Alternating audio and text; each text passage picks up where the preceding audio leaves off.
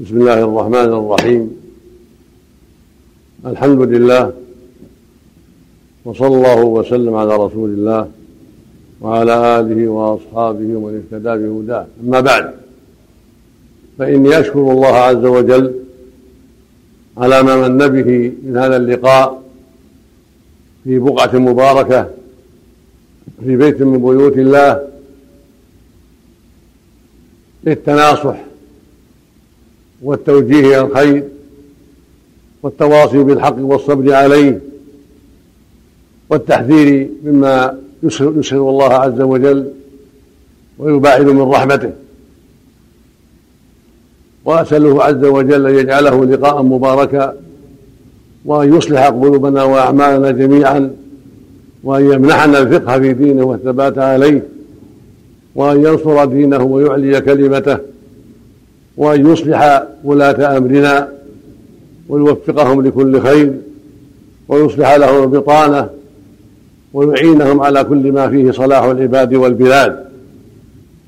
كما أسأله سبحانه أن يوفق جميع ولاة أمر المسلمين وأن يصلح أحوالهم ويصلح لهم البطانة ويمنحهم الفقه في الدين ويشرح صدورهم لتحكيم شريعته والاستقامة عليها.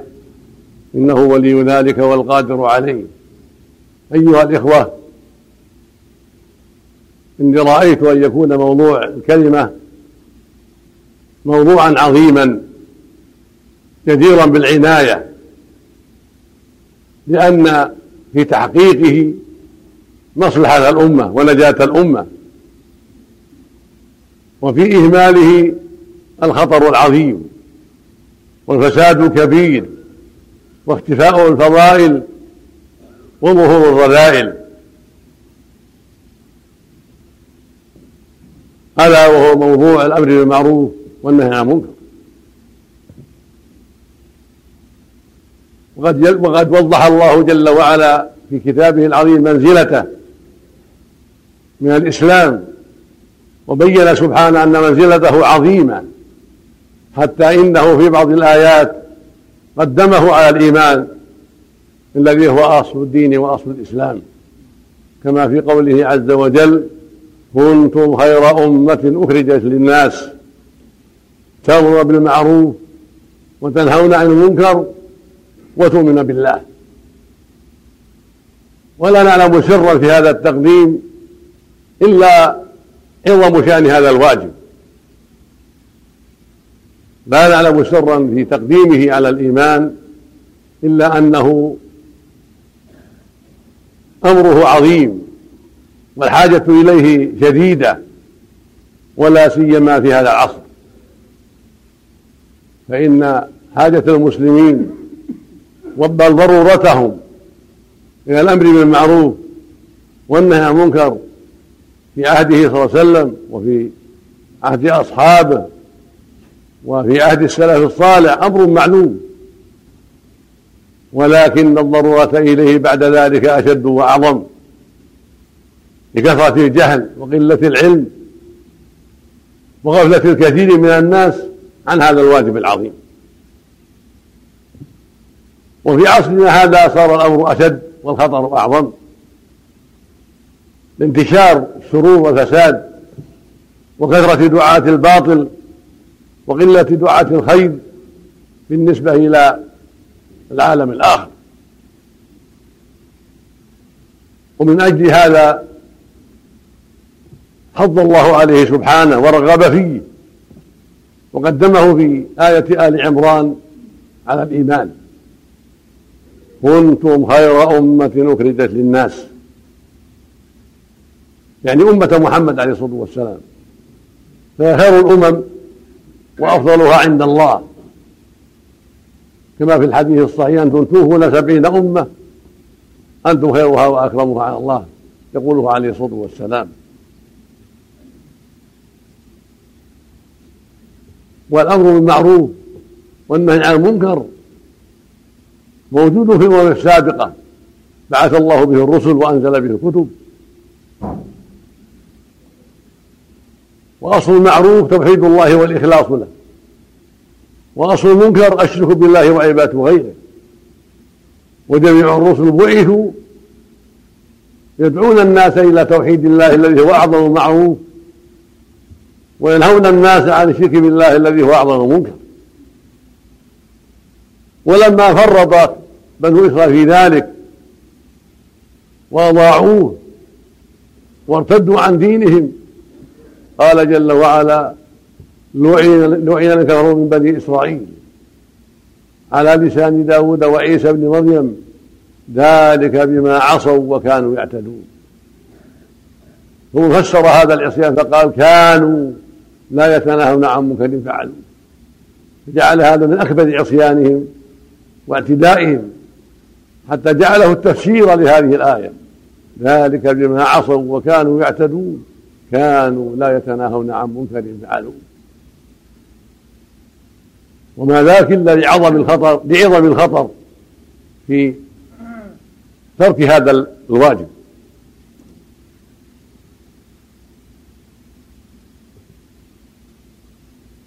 وأثنى على أمة منهم في ذلك فقال من أهل الكتاب أمة قائمة يتلون آيات الله آناء الليل وهم يسجدون. يؤمنون بالله واليوم الآخر ويأمرون بالمعروف وينهون عن المنكر ويسارعون في الخيرات. وأولئك من الصالحين. وما يفعلوا من خير فلن يكفروا والله عليم بالمتقين. هذه طائفة من الكتاب لم يصبها ما أصاب الذين ضيعوه فأثنى الله عليهم سبحانه وتعالى بذلك. وفي آية أخرى من كتاب الله عز وجل قدم سبحانه الأمر بالمعروف والنهي عن المنكر على إقام الصلاة وإيتاء الزكاة. لماذا؟ الصلاة فرض عين. والأمر بالمعروف والنهي فرض كفاية. ومع ذلك قدم في آية براءة آية توبة على على على إقام الصلاة وإيتاء الزكاة. فقال سبحانه والمؤمنون والمؤمنات بعضهم أولياء بعض يأمر بالمعروف وينهون عن المنكر ويقيمون الصلاة ويؤتون الزكاة ويطيعون الله ورسوله. أولئك سيرحمهم الله. إن الله عزيز حكيم. سبحانه وتعالى. فقدم هنا الأمر بالمعروف والنهي المنكر على إقام الصلاة مع أن الصلاة عمود الإسلام. وهي أعظم أركانه بعد الشهادتين. فلأي فلأي ما قدم هذا الواجب قدم لعظم الحاجة إليه وشدة الضرورة إليه ولأن بتحقيقه تصلح الأمة.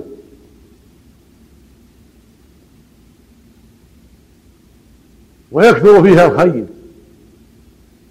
وتظهر فيها الفضائل وتختفي فيها الرذائل ويتعاون أفرادها على الخير ويتناصحون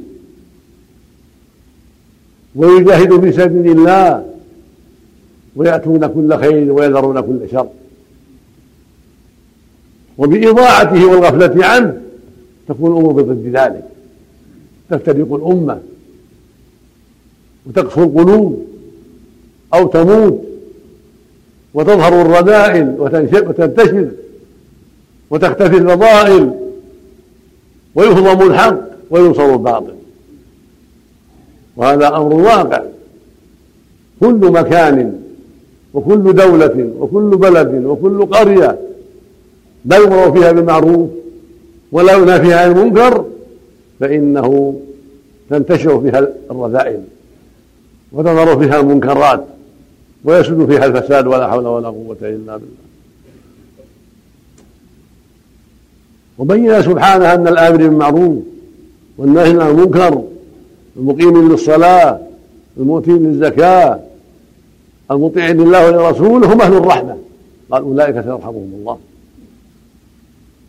فدل ذلك على أن الرحمة إنما تنال بطاعة الله واتباع شريعته. ومن أخص ذلك الأمر بالمعروف والنهي عن المنكر. لا تنال الرحمة بالأماني ولا بالأنساب. كونه من قريش أو من بني هاشم أو من بني فلان ولا بالوظائف كونه ملك أو رئيس جمهورية أو وزير أو غير ذلك من الوظائف لا. ولا تنال بالأموال والتجارات ولا بوجود كراسي المصانع ولا بغير هذا من شؤون الناس. وإنما تنال الرحمة بطاعة الله ورسوله واتباع شريعته. ومن أعظم ذلك الأمر بالمعروف والنهي عن المنكر. وإقام الصلاة وإيتاء الزكاة وطاعة الله ورسوله. هؤلاء هم أهل الرحمة.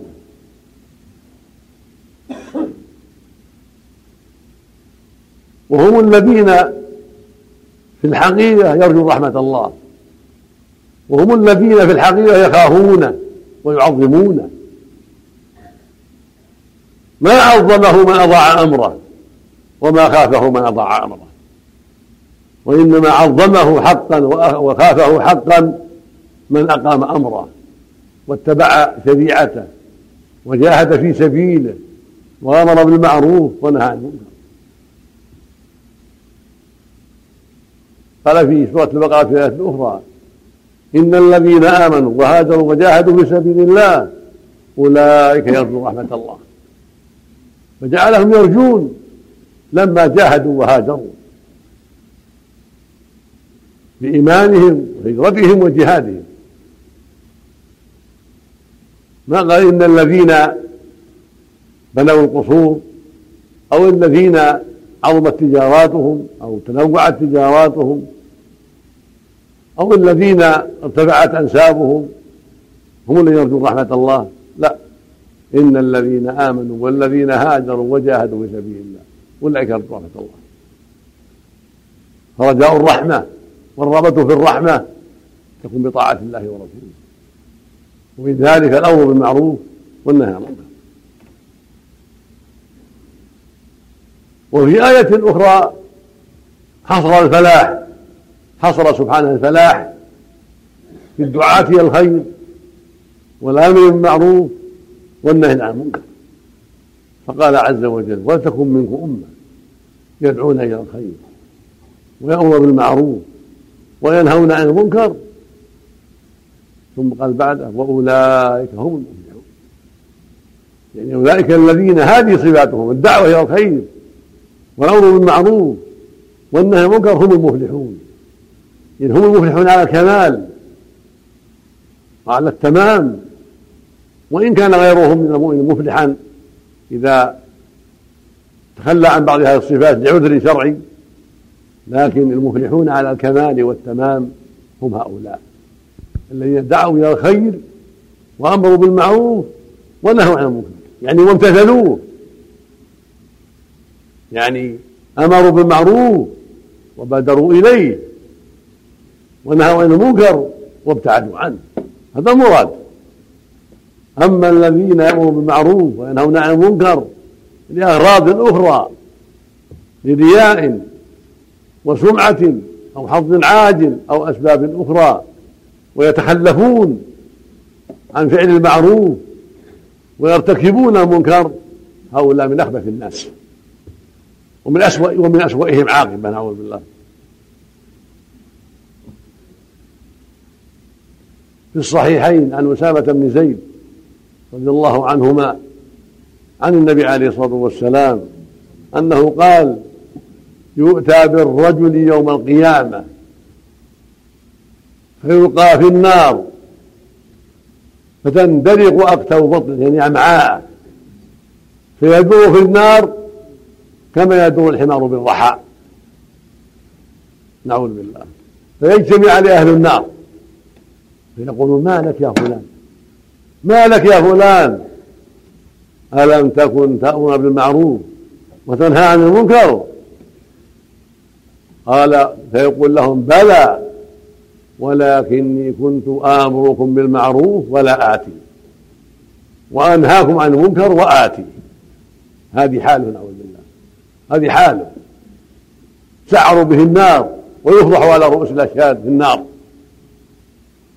يتابع على رؤوس الأشهاد في النار يتفرج عليها أهل النار ويتعجبون.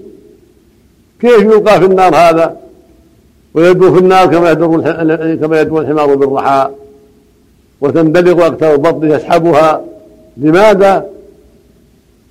لأنه كان يأمر بالمعروف ولا يأتيه وينهى عن المنكر ويأتيه فعلم بذلك أن المقصود الأمر بالمعروف مع فعله والنهي عن المنكر مع تركه. هذا هو المقصود وهذا هو الواجب. هذا الواجب العظيم.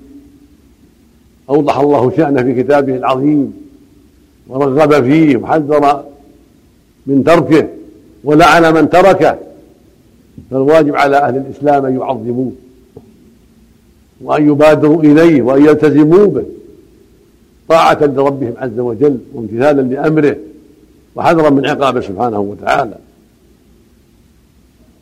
وقد جاءت سنة الرسول صلى الله عليه وسلم تؤيد هذا الأمر. جاءت السنة الصحيحة تؤيد ما بينه القرآن وتكمل ذلك وتبين ذلك أعظم بيان وتشرحه. فيقول المصطفى عليه الصلاة والسلام في الحديث الصحيح من رأى منكم منكرا فليغيره بيده فإن لم يستطع فبلسانه فإن لم يستطع فبقلبه وذلك أضعف الإيمان. خرجه الإمام مسلم في صحيح وبين مراتب الأمر والنهي إنها ثلاث. المرتبة الأولى اليد مع القدرة. ينكر المنكر بيده. يكسر يريق الخمر. يكسر آلة له يمنع من أراد الشر بالناس وظلمهم. يلزم الناس بالصلاة وبحقوق الله الأخرى الواجبة. إلا غير هذا مما أوجب الله. وهكذا مع أهله يلزمهم أمر الله مع أولاده مع زوجته يلزمهم أمر الله باليد إذا لم ينفع فيهم الكلام.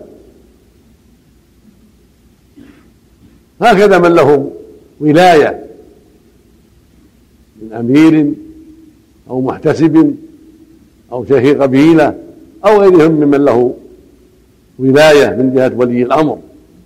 أو من جهة جماعة جماعته ولوا عليهم عند فقد الولاية يقوم بهذا الواجب حسب طاقته. فإن عجز انتقل إلى المرتبة الثانية وهي اللسان. يأمرهم باللسان وينهاهم. يا قوم اتقوا الله يا إخوان اتقوا الله صلوا أدوا الزكاة اتركوا هذا المنكر افعلوا كذا اسلكوا الحديث. دعوا ما حرم الله بروا والديكم صلوا أرحامكم. إلى غير هذا يأمرهم بالمعروف وينهاهم باللسان. ويتحرى الأشياء التي يفعلونها حتى ينبههم عليها. ويكون بالأسلوب الطيب بالأسلوب الحسن مع الرفق. يقول عليه الصلاة والسلام إن الله يحب الرفق في الأمر كله. إن الرفق لا يكون من شيء لا زانه ولا ينزع من شيء لا شانه.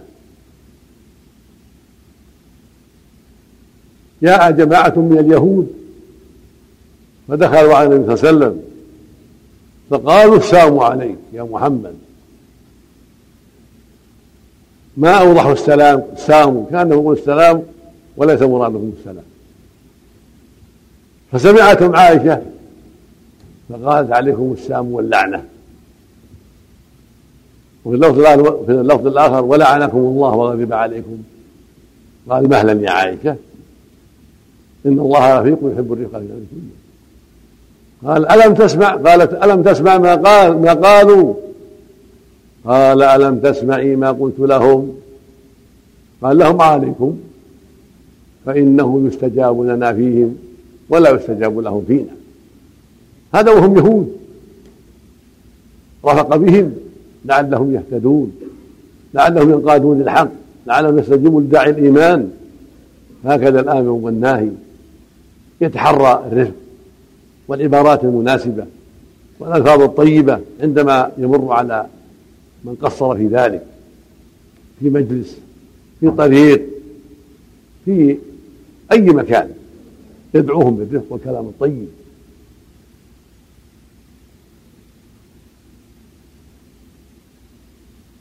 حتى ولو جادلوا في شيء خفي عليهم أو كابروا فيه جادلهم بالتي أحسن. كما قال سبحانه ادعو إلى سبيل ربك بالحكمة وموعظة الحسنة وجادلهم بالتي أحسن.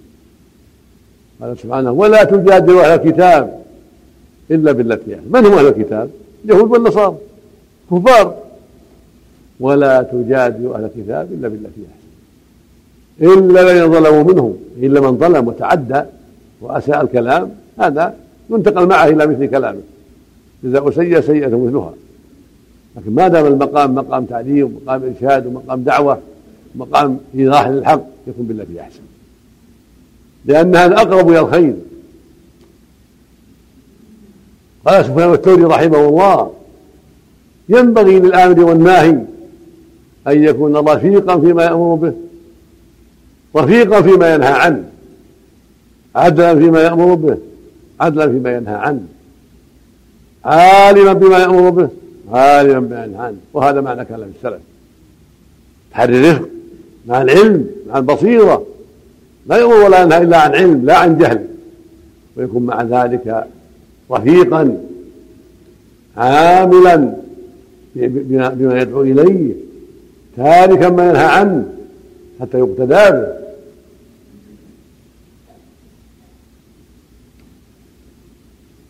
وفي صحيح مسلم عن عبد الله بن مسعود رضي الله عنه عن النبي عليه الصلاة والسلام أنه قال ما من نبي بعثه الله لأمة قبلي إلا كان له من أمتي حواريون يعني أنصار الحواري الناصر إلا كان له من أمتي حواريون وأصحاب يأخذون بسنته. ويقتدون بأمره. ثم إنها تخلو من بعد الخلو يقولون ما لا يفعلون. ويفعلون ما لا يؤمرون. فمن جاهدهم بيده فهو مؤمن. ومن جاهدهم بلسانه فهو مؤمن. ومن جاهدهم بقلبه فهو مؤمن. وليس وراء ذلك من الإيمان حبة فردا. هذا مثل حديث سعيد. اليد ثم اللسان ثم القلب فالخلوف التي تخلو بعد الأنبياء هذا حقوقهم يؤمرون وينهون ويعلمون وهكذا في أمة محمد صلى الله عليه وسلم. يجب على علمائهم وأمرائهم وأعيانهم وفقهائهم أن يتعاهدوه في الدعوة إلى الله والأمر بالمعروف والنهي عن المنكر وتعليم الجاهل وإرشاد الضال وإقامة الحدود والتعزيرات الشرعية حتى يستقيم الناس حتى يلزموا الحق حتى يقفوا على الحدود الشرعية حتى يحذروا ارتكاب ما حرم الله حتى لا يتعدى بعضهم على بعض حتى لا يضيعوا أمر الله حتى لا يرتكبوا مناهيه. ثبت عن عثمان بن عفان رضي الله عنه. الخليفة الراشد. أنه قال إن الله يزع بالسلطان ما لا يزع بالقرآن. إن الله يزع بالسلطان ما لا يزع بالقرآن. ويروى عن عمر رضي الله عنه أيضا. وهذا صحيح رحمك الله. وهذا صحيح. كثير من الناس لو جئته بكل آية ما يطيع. لكن إذا جاءه وازع السلطان بالضرب والسجن ونحو ذلك أذعن وترك باطله لماذا؟ لأن مرض لأن قلبه مريض. لأنه ضعيف الإيمان أو معدوم الإيمان. فلهذا لا يتأثر بالآيات والأحاديث. لكن إذا خاف من السلطان إذا ضربه السلطان على فعل المنكر أو إضاعة الواجب ابتدع وخاف وقف عند حده. فالوازع السلطاني له شأنه العظيم ولهذا شرع الله لعباده القصاص والحدود والتعزيرات لأنها تردع عن الباطل ولأن الله يقيم بها الحق. فوجب على ولاة الأمور أن يقيموها وأن يعينوا من يقيمها وأن يلاحظوا الناس ويلزموهم بالحق ويوقفوهم عند حدهم حتى لا يهلكوا وحتى لا ينقادوا مع تيار الباطل وحتى لا يكونوا عونا للشيطان علينا وعونا لجند الشيطان علينا.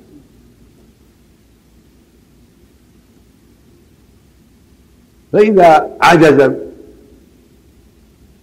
باليد واللسان انتهى إلى القلب يكره بقلبه. يكره المنكر ويبغضه. ولا يكون جليسا لأهله.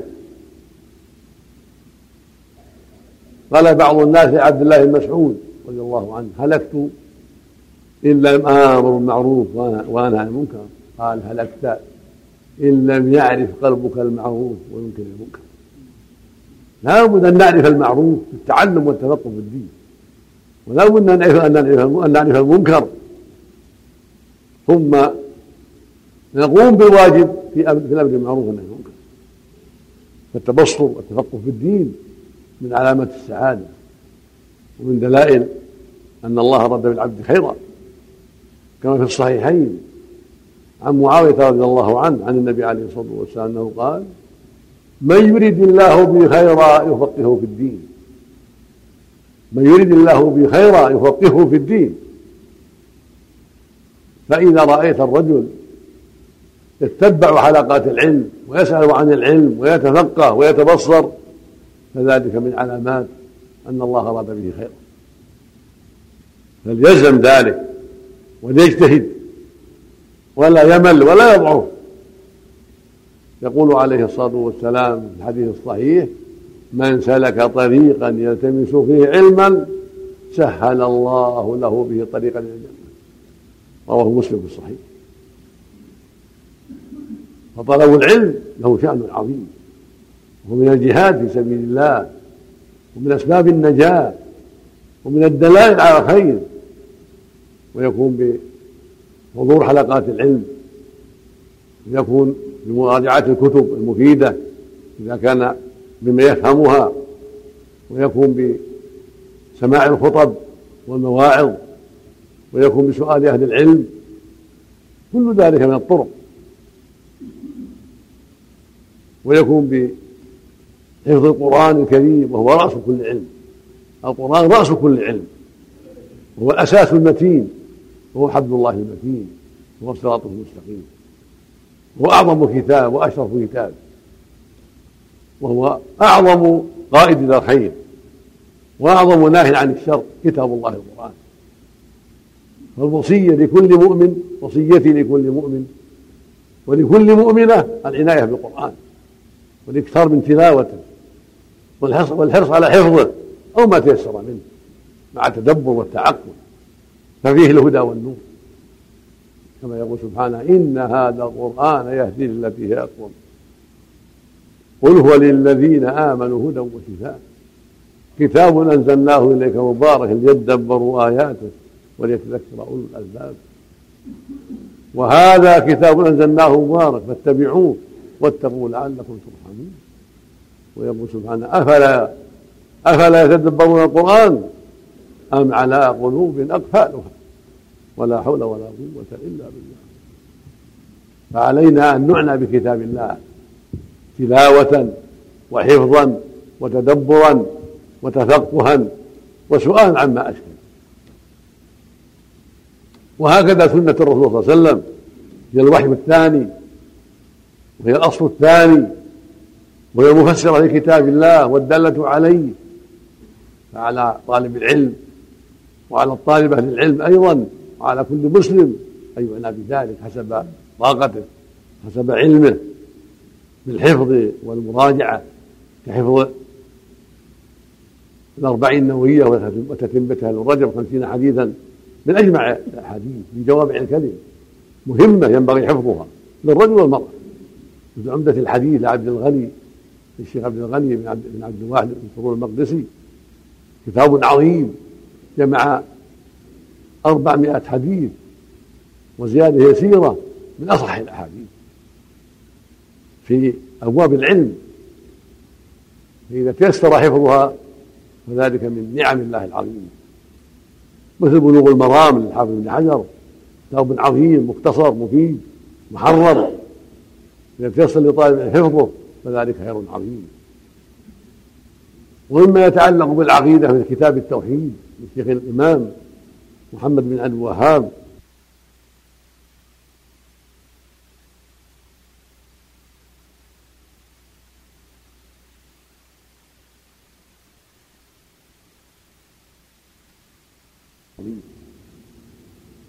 وفيها الآيات القرآنية والأحاديث النبوية. مثل العقيدة الواسطية لشيخ الإسلام ابن تيمية. كتاب جليل. مختصر عظيم الفائدة بين. فيه عقيدة أهل السنة والجماعة. ومن كتاب الإيمان. الشيخ الإمام محمد بن عبد الوهاب. كتاب عظيم. يبين جملة من الأحاديث المتعلقة بالإيمان. ومن فضل الإسلام له. مختصر مفيد. فينبغي لطالب العلم. ولطالبة العلم. يكون لهما حفظ. لهذه الكتب واشباهها المراجعه للكتب ومع المذاكرة مع الزملاء والسؤال للمدرسين والعلماء الذين يعتقد فيهم الخير يسألهم عما أشكل عليه. ويسأل ربه التوفيق والإعانة ولا يضعف ولا يكسل بل يحفظ وقته ويجعله اجزاء جزءا من يومه جزءا طلبه العلم وتفقه في الدين وحفظه للمتون ومراجعة ما أشكل عليه. جزء لحاجته مع أهله جزء لصلاته وعبادته وذكره إلى غير هذا. يجزي أوقاته حتى لا تضيع.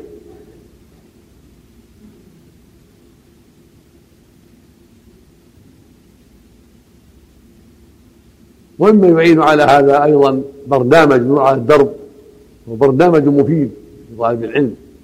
ولغير ولغير طالب العلم أيضا للعامه لأن فيه أسئلة وأجوبة مهمة للجماعة من المشايخ المعروفين بالخير والعلم. فينبغي العناية بهذا البرنامج واستماع ما فيه من الفائدة ويذاع مرتين في كل ليلة بين المغرب والعشاء من نداء الإسلام وفي الساعة التاسعة والنصف من إذاعة القرآن. هو برنامج مفيد جدا فأنا أنصح بالاستماع إليه. ومما يتعلق بموضوعنا موضوع الأمر بالمعروف والنهي عن المنكر ما ورد في الحديث أيضا عنه عليه الصلاة والسلام أنه قال يقول الله عز وجل مروا بالمعروف وانهوا عن المنكر. قبل أن تدعوني فلا أستجيب لكم. قبل أن تسألوني فلا أعطيكم.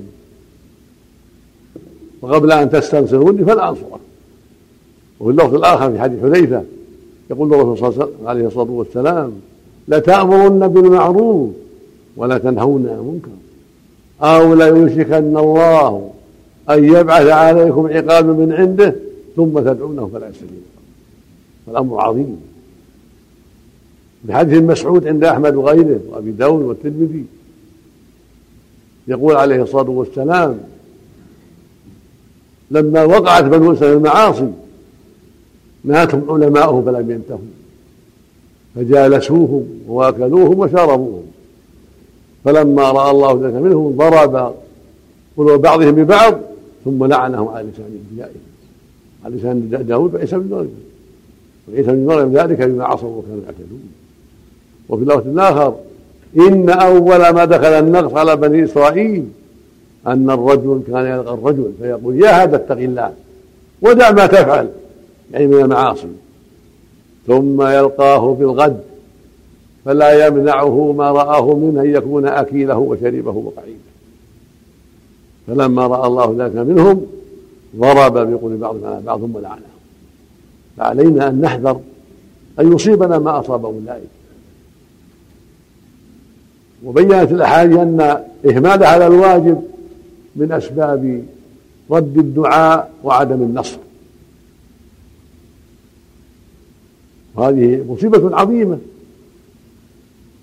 من عقوبتها من عقوبات ترك هذا الواجب أن يخذل المسلم أن يخذل المسلمون وأن يتفرقوا وأن يسلط عليهم أعداؤه وأن لا يستجاب دعاءهم ولا حول ولا قوة إلا بالله. وقد يكون فرض عين على بعض الناس إذا رأى المنكر وليس عنده من يزيله وجب عليه عينا. فإذا كانوا جماعة وجب عليهم فرض كفاية في البلد في القرية في القبيلة فرض كفاية. إذا قام من يكفي منهم سقط عن الباقين. وصار في حق الباقين سنة. لكن إذا تركوه جميعا أثموا كلهم. وإذا كان الموجود في البلد من العارف بذلك العالم المتبصر ما في إلا واحد تعين عليه. وجب عليه فرض عين يأمر بالمعروف وينهى عن المنكر. وهكذا في القبيلة هكذا في الأسرة التي ليس حولها غيره. يأمرهم بالمعروف وينهى عن المنكر يلزمه ذلك لما أعطاه الله من العلم والبصيرة. باليد ثم اللسان ثم القلب على على تفصيل.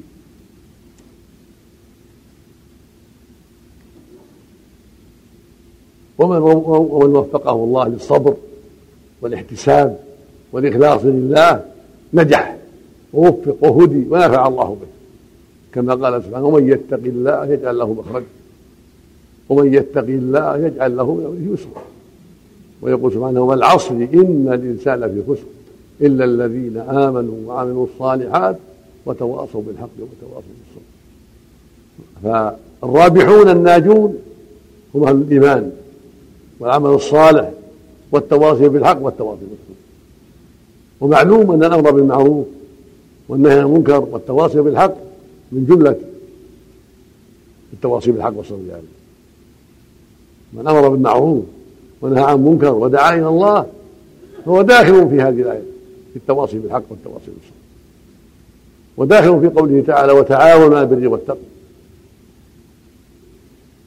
وأسأل الله بأسمائه الحسنى وصفاته ان يوفقنا وإياكم للعلم النافع والعمل الصالح وأن يمنحنا وإياكم الفقه في دينه والثبات عليه وأن يرزقنا جميعا القيام بهذا الواجب حسب الطاقة والإمكان وأن يوفق ولاة الأمر للقيام بهذا الواجب حسب الطاقة والإمكان وأن يوفق من أسندوا إليه هذا الأمر أن يقوم بالواجب على خير ما يرام وأن يعين الجميع على أداء حقه والنصح له ولعباده وأن يوفق الجميع للمسارعة إلى كل خير وللبعد عن كل شر.